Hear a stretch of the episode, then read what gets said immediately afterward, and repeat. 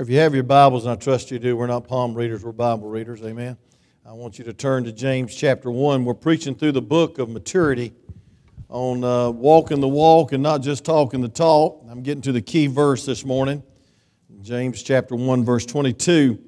But, uh, folks, I want to tell you something. In these last days, we need to be Christians that uh, magnify the Lord and that we don't just talk the talk. Anybody can talk the talk, but we need to walk the walk. Amen. We need to be mature Christians, and that means we need to be like Christ. We need to magnify His name uh, with our obedience and with our submission and with our faithfulness. Because you know something, last time I checked, God is faithful. That's what I preached on last week, and I'm going to continue last Sunday night's message. And don't y'all get your hopes up. I, I preached 10 minutes, I, my wife said, 10 minutes, because the young people testified an hour, and I'm glad they did. Some called to preach, some called the mission field. Uh, had a long, long uh, talk with uh, Brother Blaine, Miss Holly. They look a little scared this morning. Amen. Praise God. I don't know if I scared them to death or what about the call to preach. And we had a good time. We ate chicken, so I know it was. I know it was uh, ordained. Amen. I, I, wanted to make sure you ate chicken, so I know if you was a Baptist preacher or not. But he surrendered the call to preach. Ben, others. I got some books I want to recommend and want to spend some time with you, training you on what it means to be a preacher. But I want to tell you something. Every Christian is called to let Christ be seen in your life. Amen. I mean, the strongest testimony we have is your life for the glory of God. It's not to promote the church, it's promote Christ and to lift him up. And that's a wonderful song, Miss Sarah. I appreciate it. Let's stand on the Word of God. I'll start with verse. Uh, uh, 17, just review last week, and I'm preaching every Sunday morning and every Sunday night through the book of James, and we'll be finished when we get finished. But I like to let the Word of God preach, amen. I don't have to worry about what I'm preaching. I am just going right through the books. We just finished um, uh, the book of First John, and, and uh, we, we're going through the book of Revelation on Wednesday night, enjoying that immensely. And I uh, hope you'll come back this Wednesday as we're in Revelation chapter 21, describing heaven. It'll be a blessing. Let's, let's read verse um, 17. Every good gift and every perfect gift is from above and cometh down from the Father of lights, with whom is no variableness, neither shadow of turning. Of his own will begot he us with the word of truth, that we should be the fir- kind of first fruits of, of, the, of his creatures. Wherefore, that means note what was before. That's why I read those two verses. Wherefore, my beloved brethren, let every man be swift to hear, amen, swift to hear, slow to speak, and slow to wrath. For the wrath of man worketh not the righteousness of God. Wherefore, lay apart all filthiness and superfluity of naughtiness, and receive with meekness the engrafted word which is able to save your souls. And here's a key verse but be ye doers of the word and not hearers only, deceiving your own selves. For if any be a hearer of the word and not a doer, he is like a man beholding his natural face in a glass or a mirror. And he beholdeth himself and goeth his way, and straightway forgetteth what manner of man he was. But whosoever looketh into the perfect law of liberty, this book, and continueth therein, he being not a forgetful hearer, but a doer of the work, this man must be shall be blessed in his deeds. If any man among you seem to be religious, and bridleth not his tongue, but deceiveth his own heart, that man's religion is vain.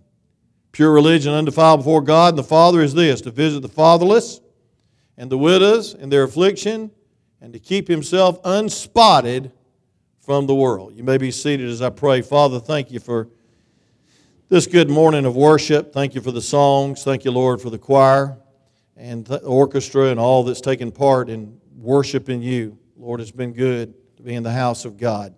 I feel your presence. Lord, I believe revival is still continuing, uh, and I just thank you for your people that showed up in their place to receive the engrafted Word of God. Now, Lord, help us not just be hearers, but God, help us be doers. And God, help us not to kid ourselves when we think we're so spiritual. We don't need your word. Lord, help us this morning to be more like you. In Jesus' name, Amen.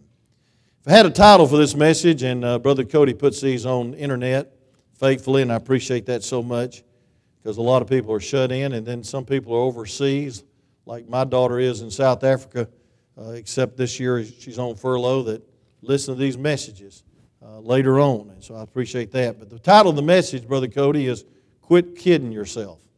Quit kidding yourself. You know, the emphasis in this passage of Scripture, and I love to study the Word of God in context. Verse 22, it says, Be ye doers of the word, not hearers only, deceiving your own selves. Then look at verse 26. It says, If any man among you seem to be religious, and thank God we're not just religious, we have a relationship with a living God that makes us religious. I believe we ought to be religiously faithful, but I want to tell you something. If all you got's religion, that's not enough. You can join every church in Dalton, Georgia, and still not be saved. You can get baptized so many ponds that your feet are webbed and you quack when you, when you talk. And that don't mean you're saved. Say amen. And I know some people like that. It says, If any man among you seem to be religious and bridleth not his tongue, but deceiveth his own heart. Two times in this passage it says deceive. And then it goes to a further indictment you deceive yourself. So I'd like to entitle this message, Don't Kid Yourself. Don't kid yourself. If a Christian sins because Satan deceives him, that is tragic. But I want to tell you something. But if you deceive yourself, that's even more tragic. Some people think they're saved when they're not saved. And I'm not the judge, I'm not the jury. I praise God, it's between you and God. But I want to tell you something, friend. The Bible calls us to be fruit inspectors. And I want to tell you the key is by their fruit, you'll know. Many people are deceiving themselves and think they're saved when they're not.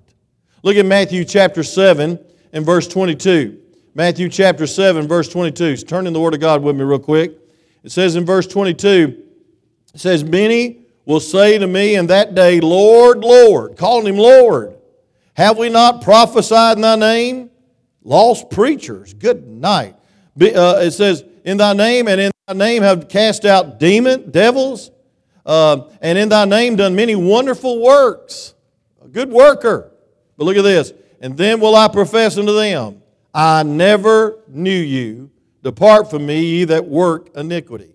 It didn't say I knew you, then you lost it. I don't believe you lose eternal salvation because it's eternal salvation. I don't believe you lose the gift of God, which is eternal salvation. But I want to tell you something. The Bible says, I never knew you. So they were self deceived. They think they were they were saved when they're not. But I'll tell you another tragedy. A lot of people think they're spiritual because they come to church and they're not. It's a mark of maturity when you face honestly yourself and admit your need to grow. Revelation chapter 3, verse 17, the Bible says that in the last days the church of Laodicea would say, I'm rich, I'm increased with goods, and I have need of nothing. But the Bible says Jesus returned to them and said, You're wretched and you're blind. Folks, listen, spiritual reality results from proper relationship from the Word of God. I believe the more we hear the Word of God, the more it humbles us to grow in the Lord and realize we have not arrived. Why do we have church on Sunday night? Because you haven't arrived and neither have I. Why do we have church on Wednesday night? Because we need it just as much on Wednesday night as we do anytime. Why do we push home devotions and personal devotions and reading your Bible daily. Folks, the reason is we have not arrived and we never will arrive, and we're dishonest with ourselves if we think we have. It's called pride. In these verses, James, and I'm going to tell you something about James, he's just blunt 30. He had to be a Baptist preacher, praise God. He just laid it on line. I like that kind of preacher, don't you? I'm not talking about crass, and I'm not about rude, and I'm not talking about embarrassing people, and we don't pull people down the aisle. I think that's ridiculous. Only the Spirit of God can draw people to be saved. Amen. We don't try to force people into decisions that are shallow. Folks, I want to tell you something, friend, but when the Holy Spirit grips your heart, it's called Holy Ghost conviction. And before you get under conviction, you got to realize that you need Him, that you need Jesus, that you need His Word, that you need to grow spiritually. Say amen. And that's what these verses are all about Jason preached a great message, our assistant pastor, on senior night, challenging the young people about, and gave them all mirrors. But I want to tell you something, friend. If it's just a physical mirror and they don't stay in the spiritual mirror daily, that message has done nothing for them. And folks, if they don't come back to church after that service and faithful, they'll not get what they need to get from the Word of God. Say amen. It's not just one service and let it, let it rip and then, you, then it's over. It's a daily yielding to God's Word, picking up this book and reading it, memorizing it, and I mean meditating over it, and praise God, get something out of it. It's the Word of God. It's not the Word of Cofield. It's not the Word of some man. It's the Word of God. And we try to lift that up as the preeminent part of every service, is the preaching and the proclaiming of the Word of God. That's why we lift up Sunday school. It's the teaching of the Word of God. Teachers, if you don't say amen right there, you ought to resign. Amen. You ought to thank God you teach the Word of God. You don't teach some uh, uh, current event or some psychology. You, pre- you teach the Word of God. What a privilege it is to teach the Word of God in this church or any church. But I want you to see something, folks. If we're going to walk honestly with God, we've got to welcome the Word of God the right way. Number one, we need to receive the Word of God. Look at verse 19. It says, Wherefore, my beloved brethren, let every man be swift to hear. Now, this is hard for me. And slow to speak. How many sometimes talk so much you don't listen? Come on, Miss Connie, you ought to say amen right there. Praise God. No, don't, please, don't. That embarrass me to death if you did. She just jumped up and said, Glory to God, amen. You know, I need to listen more. I know I need to listen more, and so do you, and we all need to listen more. Say amen. But sometimes we talkative people don't listen too good. It says slow to speak. And it says, and, and listen to this, it says, uh, it says, it, uh, where am I at? Yeah, here it is. Swift to hear and slow to speak, and then slow to wrath. Listen, young people on the second row, you need to listen closely. That's why if you play with those little fidget things, I'll call you down. It's ain't time. Hey, you pull out your cell phone Praise God, that's not the time to have a text from somebody else. It's not the time to have Facebook acquaintance. Folks, you need to let your face get in His book. Amen. I'm going to start a new movement. His fa- your face in His book. I'm not against all that. Amen. You know I'm on it all the time, too much probably. But listen, uh, we receive the Word of God. Receive the Word of God. That's engrafted Word of God. Look at verse, uh, uh, please look at uh, uh, this, this powerful word. It says, uh, for the wrath of man worketh not the righteousness of God. But then in verse 21, it's a picture of a garden. Wherefore lay apart all filthiness and superfluity of knowledge and receive with meekness. And here it is, the engrafted word, which is able to save your soul. I'm going to tell you this, friend. The Word of God's so powerful it become part of you. I remember when I was skipping church on Sunday night when I shouldn't have been, backslidden, backslidden, backslidden. I should have been in church and I was going to get my scholarship on my senior year at Georgia State University for soccer. I'd had to go to this game because the coach puts pressure on you to put sports before God, and here I was. I even took my girlfriend, which was Connie, and my cousin, which uh, was a great uh, uh, friend of mine, and uh, with me to watch me play soccer. I was so vain, I thought this party was about me. And I remember on that day, uh, I forgot my shin guards because I was so nervous about skipping church and I think uh, my mother thought I was in another church. And, um, and, I, and this guy from England missed the ball and, and c- cut my leg in half. The tibia and fibula was at a right angle when I looked down. And it broke my legs totally in half. And then when, it, when the ambulance went over the curb, and by the way, when I hit the ground, I started quoting the 23rd Psalm. And all the hippies I was playing with back then, they said, Oh, Cofield, he's hallucinating. He's saying something. I don't know what it is. I was saying, Oh God, forgive me. The Lord is my shepherd. I said, you, you, you, you, you get emergencies, you start quoting the Word of God. Say amen. You know, come on, come on, say amen. How many pray in the emergency room more than you pray in this altar? Amen. And so when the ambulance jumped over the curb, I thought my leg fell in the floor, Brother Howard. I said, Oh God, I started 23rd Psalm again. Oh, our, you know, I started praying. I got there and they put the, put the, put the bone back in place, and nine months passed, long leg cast up to my hip. That's a ridiculous thing. Got a coat hanger caught in it one time. It was awful. and I, I want to say this, friend.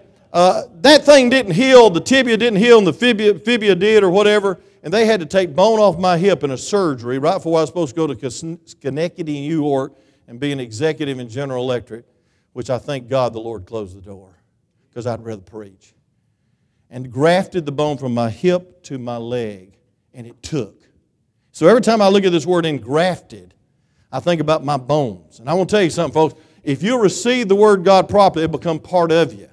That means you don't just glance at it and like a passing mirror, but you look into the Word of God and look into it deeply. And I'll get to that tonight. But you know, you know, folks, it's engrafted, it's implanted, it becomes part of you. How many thank God for the Word of God? Say amen. And I believe the King James Bible is for the English speaking people. Say amen. And I can tell you about the root to that some t- other time and everything, but I want to tell you something, folks. I have no confidence in the Bible that takes out the last part of the Lord's Prayer where it says, Thine is the kingdom, the power, and the glory forever. Because that's the whole reason you pray. NIV takes it completely out. Completely. Look at it. Matthew chapter 6 sometime, if you got one of those funny Bibles. But I'm going to say this. I want to say this. I believe the Word of God, and I believe it's preserved. I believe it's inerrant. I believe it's inspired. I don't apologize for it. It's God breathed. It's God breathed. And it can breathe into you life, and it'll motivate you, and it'll, it'll make you more like Jesus. And that's why we ought to stay in it daily. And folks, a lot of time people come for singings and the worship team and fireworks and smoke coming from the platform. I'll tell you why you ought to come to the Word of, uh, come to the house of God for the Word of God, because it'll last. Uh, I'm going to tell you this, friend. You have assurance of your salvation because of the Word of God. These things have I written in you that believe on the name of the Son of God, that you may know that you have eternal life. It's not a feeling. It's a, the Word of God tells you that you're saved if you realize you're a sinner and realize Jesus is the Savior and you call upon Him and turn your life over to Him, you're saved. How do I know that? Because the Word of God says it. Amen. That's why we show every person down at this altar the Word of God when they come to get saved. In Matthew chapter 13, my time's slipping by here. Uh, we see in verse 1 through 9, and then the interpretation of it, 18 through 23. I don't have time to go there, but Jesus describes the heart uh, uh, in four different ways, four different souls. First of all, he says some people have hard hearts. So they did not understand the word, they did not receive the word, and they bore no fruit. That's hard hearts. Cast the seed, but they don't receive it. Just rolls off your back or your soul. Then there's a shallow heart. That's very emotional, but has no depth and bore no fruit. Then there's the crowded heart in this parable, which lacked repentance and, and permitted sin to crowd out the Word of God. But then there's one heart, one out of four, that counts. It's the fruitful heart, which receives the word, allows it to take roots, and produces the harvest of fruit. Let me just tell you how the final test of salvation is. I want to tell you how I know you're saved, and you can know you're saved. And a lot of people come to me and say, I don't know if I'm saved. And they'll come in the office, and I'll take them back to that time where they trusted the Lord, asked the Lord to come in life. And I want to tell you something. The truth of the matter is, if you don't know you're saved, I don't know if you're saved. But I want to tell you something. The Holy Spirit knows you're saved, but I want to tell you how you know you're saved. One, listen now. Act like you're interested anyway. The test of salvation is fruit. By their fruit, you'll know them. Say amen. I am not brilliant, but if I go to Florida, if I ever get out of this uh, North Georgia and get to Florida, um, and I go by an orange tree, if I see an orange on that tree, Brother Travis, I'm pretty convinced that's an orange tree. Amen. I know I'm from South Georgia, but I believe that's how you tell. Say amen. And I want to tell you something, friend. Therefore, if any man be in Christ, he's a new creature. Old things pass away, behold, all things come new. If you're saved, there's fruit. And folks, fruit's different. It's not just winning another Christian Lord, but soul winning is a fruit. You ought to reach people for Jesus. But holy living's a fruit. Romans 6 22. The fruit of righteousness. Hey, sharing our material blessings, Romans 15, 28, but become generous all of a sudden. Selfish people become generous. That's hard for some of us. Amen. Spiritual character is a fruit. The fruit of the Spirit is love, joy, peace. I mean, there's some difference in your life. There's fruit. Uh, good works, Colossians 1.10. And I want to say this. In Hebrews 13, 15, he even compares praise to a fruit. Now, folks, I'm telling you, just because you shout, it don't mean you're spiritual. It's how you walk when you hit the ground. I mean, you jump up and hang from the chandelier. Please don't, man. They cost a lot of money. But uh, you can hang from these chandeliers on Sunday, but if you don't walk for Jesus on Monday, I'm, test, I'm, I'm saying there's a test there of no fruit. Amen? Oh, folks, listen, fruit is, is the result of Christ being who He is through you. It's abiding in Him. You're the branch, He's the vine. Say amen. And we produce fruit. We don't, we don't manufacture fruit. He just blesses through our life. He loves through our life. He's joy through our life. He's peace through our life. He's, he's, uh, he's reaching out to others through our life. It's Him in us, the hope of glory. That's our theme, Colossians 1.27. Let Christ be seen in you. But folks, the Bible says in Hebrews 5.11 that we can be dull of hearing. In Matthew, Mark chapter 4, verse 24, it says, Take heed what you hear. I'm going to tell you something. You listen to TV long enough, you can hear all kinds of doctrine. And folks, I'm going to tell you something. If it is not scriptural, it is not spiritual. I don't care how many thousands listen to them. If it's not lining up with the Word of God, then it's not spiritual. And then the Bible says in Luke 8, verse 18, we ought to take heed how we hear. That's what I want to get to this morning. Is folks, listen, if we want the Word of God to change our life, we need to do three things real quick. We need to be swift to hear. Look at verse 19. It says, Wherefore, my beloved brethren, let every man be swift to hear. You know, you ought to listen. You know, some I appreciate some of you acting like you're interested because it helps somebody else that's not interested. Say amen. That's why you shouldn't hang the man. That's a little game we used to play when we was teenagers. Y'all don't do that anymore, do you? Praise God. You don't do that, do you? Y'all got this modern technology. Y'all probably just pull out your phone and, you know, there's some kind of fruit sliding down in outlines, you know, all that stuff. I can't play those games, so I don't try. Amen. I'm bad at them. But I'll tell you this, friend, listen, we ought to act like we love the Word of God. We ought to say amen once in a while, praise God. I'm not trying to jive up anything or work up anything. We ought to at least nod and come back up. Say amen. That encourages a preacher. But I want to tell you something. The greatest way to compliment my preaching is walk out of this church and live it. You can amen and live like the devil. You can jump a pew and hope you make it. But listen, Romans 10 17 says, Faith cometh by hearing, hearing by the Word of God. You want to have faith, hear the Word of God. But I'm going to tell you something, that does not mean just audibly. Come on now. Some people say, Well, I'll just come to church, hear the preaching, and I'll leave here more spiritual. That's not what that word hearing means in Romans 10 17. Faith cometh by hearing, hearing by the Word of God. My mother used to have a, a favorite question to me. I hated the question. When I got in trouble, she'd give me this question Wayne, Kenneth Wayne, that's my first name. Kenneth Wayne, did you hear me? And I'll say, Yes, ma'am, I heard you. She said, Did you really hear me? Micah, you're nodding your head. You must, you must have met Miss Leslie. Amen. You must have met Mama on this. Did you hear me? Folks, that meant, Did you hear me volitionally?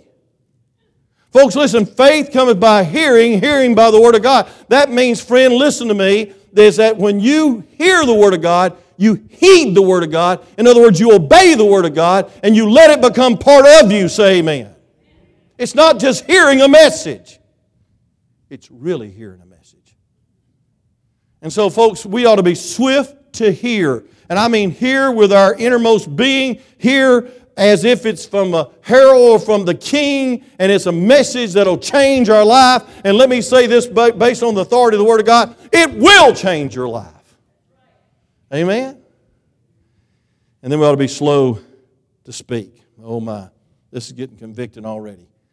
It says, and swift to hear and slow to speak. In other words, we shouldn't argue with God. A lot of people are quick to argue with God. They just want to put up a defense. And a lot of times it's to their spirituality. I made a fellow so mad one time that skipped church and took his whole family, and it just disturbs me. And he said, Listen, I can be just as spiritual there as I can in church, he said. And he got real mean. He got real mad. He even got real loud. I said, Hey, buddy, I'm not trying to fight you. I'm just trying to help you, say amen. I thought he was going to smack me right there in the parking lot of McDonald's. I said, Good night. And he got real defensive, and said, I want you to know we have devotions at that activity where I'm at on Sunday. I said, Okay, good. But I want to say this, friend. There ain't no place like God ordained preaching and his place called the local church. Say amen. And you, you, you know a preacher ought to think that. And last time uh, I checked, I love this place. Been here 39 and a half years. Reminds me of a fellow one time that wouldn't get out of bed on Sunday morning. He just said, I ain't going to church. They don't like me there anymore. They don't, they don't shake my hand. Sister Flapjaw don't speak to me. I'm not going. And she finally threw off the, the lady of the house, threw off the sheets and said, You are going. I'm going to give you two reasons why. Number one, you're 42 years of age. And number two, you're the pastor of the church. hey, listen, friend. I'm going to tell you something. You ought to go to church not because you're the pastor of the church. You ought to go to uh, a church that believes and preaches and teaches the Word of God. Can somebody say amen? And you ought to listen to it like it is the Word of God. Say amen. You ought to be interested and you ought to show other people that you're interested. And you ought to sit on the second row and lean forward and get your Bible out. Amen. Miguel, have you ever said amen? Amen. Praise God. Good. Just want to get one. Amen. He's called to preach. He better, he better learn. But listen, friend, slow to speak, slow to wrath, but swift to hear. Now, let me close by saying this. Now, don't pack up. I close and close and close. I love to close. I just say that so I can remind myself I can't keep y'all too much longer because a Baptist stomach won't stomach it. Say amen. And your attention span is not as long as it used to be, thanks to commercials. But look at verse 21. You love the Word of God, say amen. I love preaching it. It says, Wherefore, lay apart all filthiness and superfluity of naughtiness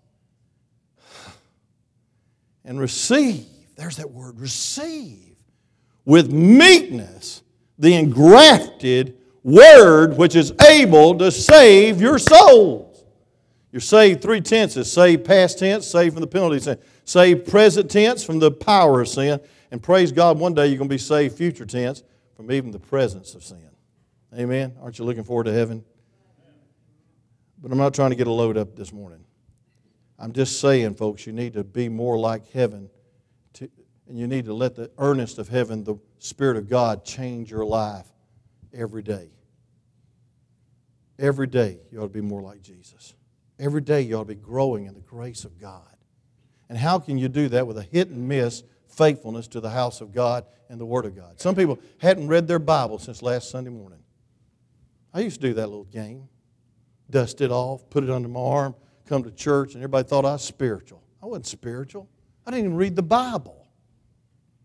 And then thank God somebody got a hold of my heart, the Holy Spirit. And I saw a man dying of cancer, F.M. Davis, preaching on Romans 12, 1 and 2 about letting, be not conformed to this world, be transformed by the renewing of your mind. To prove out that good and acceptable and perfect will of God. And it changed my life that night, my attitude towards the Word of God. And I began to grow. God began to open doors. But James is comparing the human heart to a garden. And the superfluity of naughtiness is a picture of weeds growing up. You know, if you let your garden go, you let your flower bed go, what grows more than anything? Weeds. I hate them, don't you? He urges us to pull out the weeds, prepare the soil for the implanted Word of God. What a beautiful picture. And the word receive means you welcome. The word is you welcome a family. A member comes to your house. When my, my children come back on furlough from South Africa, we don't just say, well, come visit when you can. We know we only got a few more months and they're gone for four more years. And the only way I'm going to see them is travel 20, 32, a whole lot of hours to get there. And you try to put this hyperactive, I'm not hyper Calvinist, I'm hyperactive. You try to put me in a plane for 30 hours, it's trouble. But I'll do it to see them. But I want to say this, friend. I treat them as, as honored guests when they come. I treat you when you come to my house. I don't just watch the TV and say, well, make yourself at home. I try to turn the TV off and start cooking you up something to eat. Everybody's going to be coming to my house tonight, but anyway. we ought, to, we ought to welcome the word three ways. Number one, we ought to welcome the word with repentance. Look at the word in verse 21. Wherefore lay apart all filthiness and superfluity of flesh. lay apart. You know, a guest is coming to the house. What's the first thing you do, ladies, when you know a guest is coming to your house? Amen. Clean up. Thank you, sister on the back row. Clean up. Clean up. Man, I'll tell you, one time I knocked on the door and they said, shove it out in the hall. Get it out there. My, and I, they were literally pushing everything toys and kids and dogs and cats all in the hallway. I wanted to say, hey, could I use your restroom? But I didn't. Amen. it's a, you panic when somebody comes to your house because you want it clean. That's why we try to make appointments when we come. But I want to tell you something, friend. That's the way you ought to prepare your heart when you hear the Word of God. The Bible says that we ought to lay aside. That means, that means uh, repentance. When a cup gets clean, then God will fill it to overflowing. He's not so hard pressed to use dirty vessels, and He's not so hard pressed to, to speak to occupied hearts. Some people come in here to leave. You ought to come in here to get something from God's Word. Say amen. Man, I want to get something out of this message. I just want to play religion. I don't want to do, I want to do my Baptist duty for Sunday morning. Come on, say amen. That's right. I want to, I want to have my heart open, my cup turned up. Then, number, number two, we need to receive the Word of God with readiness. Repentance, but readiness. Look at the word meekness. It's a powerful word. It says, lay aside, that's repentance with all filthiness and superfluity of naughtiness, weeding it, weeding the garden. It's a superfluity of naughtiness. That means things that's just not important.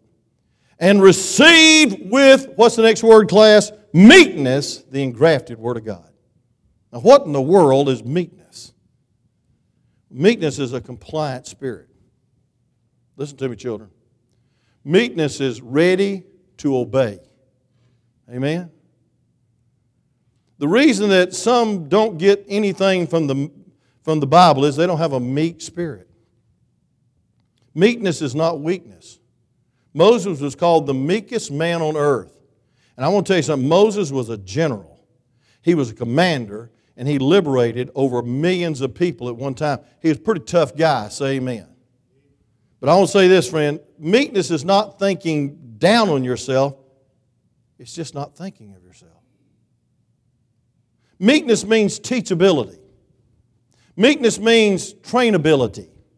Meekness means controllability. I told Brother Blaine, I won't say everything we said, but I said, if you're going to be a good leader, you've got to be a good follower. And you need to learn to reach before you preach. You need to be soul winning, and you need to be teaching, and you need to be sweeping the room God's swept you in. You don't have to uh, uh, uh, resign the fire department and go off to Crown College because you're called to preach last week. But you need to be a faithful member.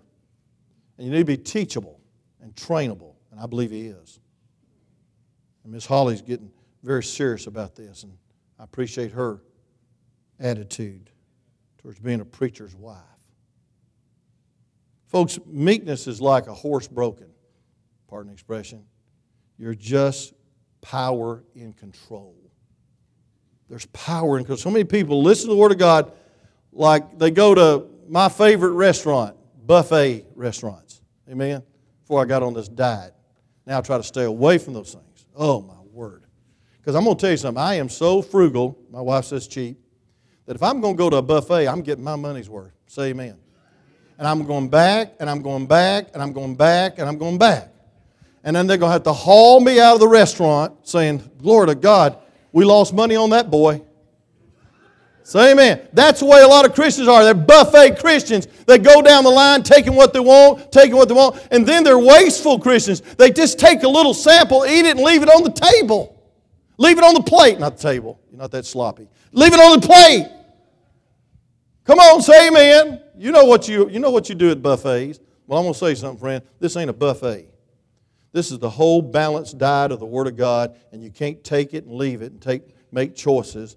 You just need to take the whole and receive the whole Word of God with meekness and, folks, brokenness and readiness, not repentance and stubbornness, but not rebellion, but receive it with readiness. Lord, speak to me, and I'll be it.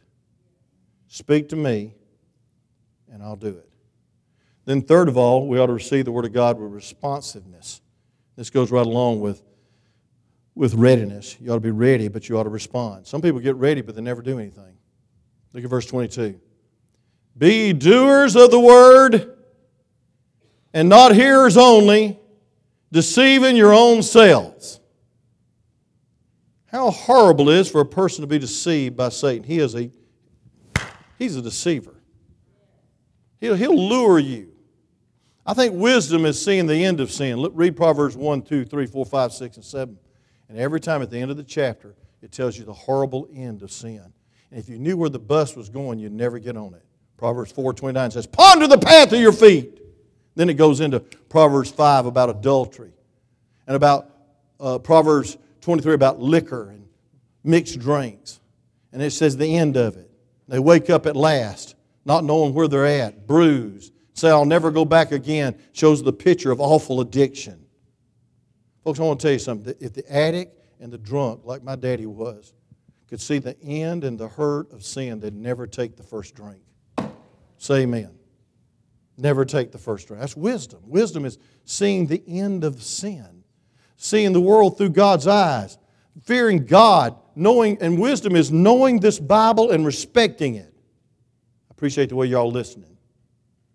But how horrible it is not just to be deceived by Satan, but to deceive yourself.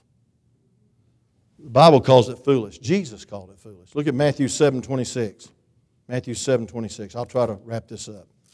You know what's good about a series? I'll just take it up tonight. Amen. We'll just continue on. Amen. I won't keep here to midnight. Look at this. Matthew 7 26, please. You with me? How many getting something out of this? Amen. Say amen if you are or not. It's just encouraging me. Praise Lord. But look at this. Verse 26. It says this And everyone that heareth these sayings of mine and doeth them not shall be likened to a foolish man which built his house upon the sand. Y'all know the little story that the, the, the little kids sing about the wise man build his house upon the rock. The wise man built his house upon the rock. The rains descended, the floods came, and the winds blew and beat upon the house, and it fell, and great was the fall thereof. And it came to pass, Jesus had ended the sayings, they were astonished at his doctrine. Why? Verse 29 For he taught them as one having authority and not as scribes. Folks, verse 26, he just called them fools. He says it's foolish to hear the word of God and do it not. He says, Everyone that heareth the sayings of mine and doeth them not shall be likened unto a foolish man. Folks, this is the word of God that'll bless you and keep you and direct you. And folks, we ought to follow it. We ought to obey it. That's why it's so important, Bailey, to be baptized. The first act of obedience is baptism. You'll never be 100% in God's will until you're baptized. You can be 99.99% in the will of God, but if you're not baptized, you're out of the will of God, and that is a terrible place to be in. The first step of obedience is, is baptism, because the Bible says, be saved and then be baptized. It's a public profession. It does not wash your sins away. Has nothing to do with washing your sins away. It tells the world my sins have been washed away, and it helps people get saved. To hear the Word of God like a little hobby, that's terrible. To hear the Word of God is a religious duty, that's awful. To become a hearer of the Word of God and not a doer is the danger of becoming self deceived. And when you're self deceived, you get prideful, you get self righteous, and sometimes you even get defensive, like the old boy that I tried to say, you ought to be in church faithful. If you want to really compliment my ministry, then live the Word of God after I preach it. And then he closes with this. He has a great illustration. In verse 23, he says, For if, if you be a hearer of the word and not a doer, he is likened to a man beholding his natural face in the glass. For he beholdeth himself and goeth his way, and straightway forgetteth what matter of man he was. but he says this in verse 25 But whosoever looketh into the perfect law of liberty and continueth therein, he being not a forgetful hearer, but a doer of the work, didn't say the doer of the word, the doer of the work, this man shall be blessed in his deeds. There's a blessing in hearing the word of God with responsiveness, repentance, and readiness to do what it says do and be what it says be. this um, illustration is so real, especially to ladies that spend hours getting ready to go anywhere. And I, listen, I appreciate that. Amen. I appreciate ladies that want to look proper when they go out. Now, folks, I believe it's hard to wear makeup. Amen. As long as you don't put so much paint on the barn you can't identify the object. Amen. Woo, that didn't come out right. But anyway, God help us to prepare ourselves when we look in a mirror. And this is a beautiful picture. It says, beholdeth. And that word beholdeth means glance like you're just going by. And it says, with your natural face. You know what that is? That's your physical part, the natural part of you. You ever been at a funeral and people go by the casket and say, Boy, don't he look natural? And I always look at them and say, No, they look dead. no pun intended. And folks, what they meant was he looks like himself. All right, when you look in the mirror of the Word of God, you ought to see yourself spiritually. You ought to see your soul. You ought to see your being, not your outward crust. Anybody can fake it. And folks, it's like waking up one morning and your hair's in a mess. Oh, I wish that would happen to me. I wish I had enough to be in a mess. Mine wake, I wake up and mine's in perfect shape. Amen. Hadn't moved a bit because ain't much up there to move. And then you got bags under your eyes. How many's ever woke up like that? Say amen. And then your mustache has got the midnight snack in it. You look in the mirror. You look at yourself. You know you need to change. You know you need to take a shower. You know you need to comb your hair. You know you need to wash your face. But then you soon forget and you go into work looking like something the dogs drug in. You wouldn't probably work there very long. And you wouldn't be a good testimony.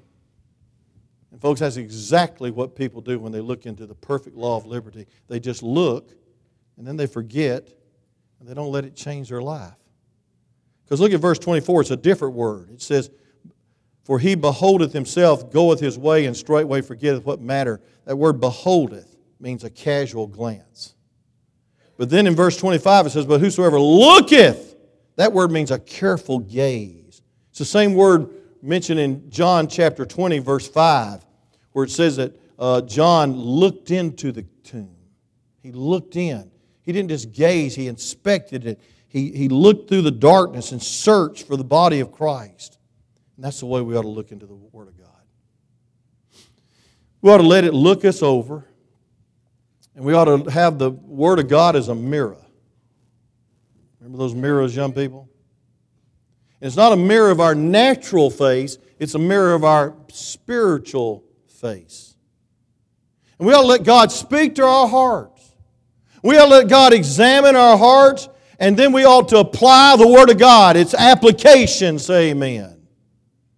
It's like 2 Corinthians chapter 3, verse 18. I'll preach on this tonight.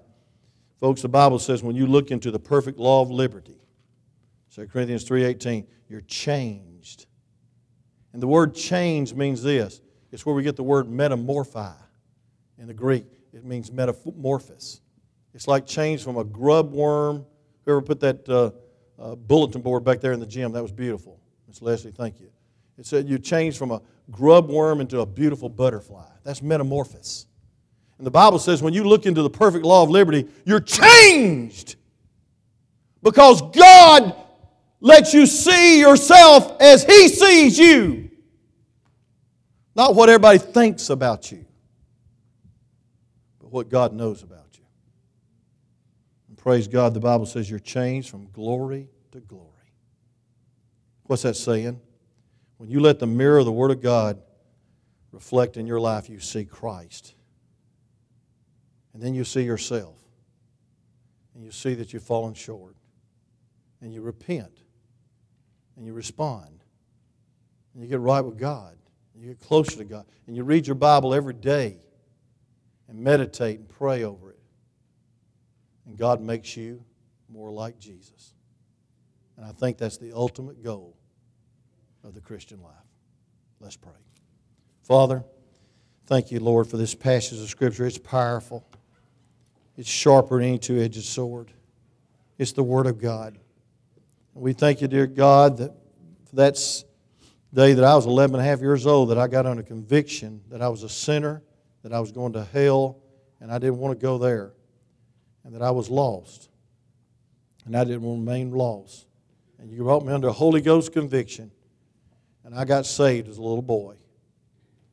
Never thought I'd grow up and reach my daddy for the Lord, as he was 63 years old, an alcoholic most his life since World War II. And God, I thank you that I had the privilege of hearing a preacher preach the Word of God and that I repented, that I received it with meekness, and the Word of God convicted me that I needed to be saved. Lord, I'm glad I'm not self deceived into thinking that religion's enough, or baptism's enough, or any work's enough. It's all because of Calvary and the Lamb of God that took my place and paid my sin debt that was impossible for me to pay. Lord, thank you for saving me. And I pray for these that are not saved in this auditorium this morning, this sanctuary. God, help them to receive from the Word of God that they need you and that you paid the price and you shed your blood that they could go to heaven instead of hell. And Lord, for we Christians, God help us not to kid ourselves that we have arrived. But God help us to be honest every time we hear the Word of God and get something that'll change our life. Thank you for your Word. Thank you for the mirror. Thank you for the perfect law of liberty. That by the Spirit and the Word of God, we're set free be in your will and to glorify your name.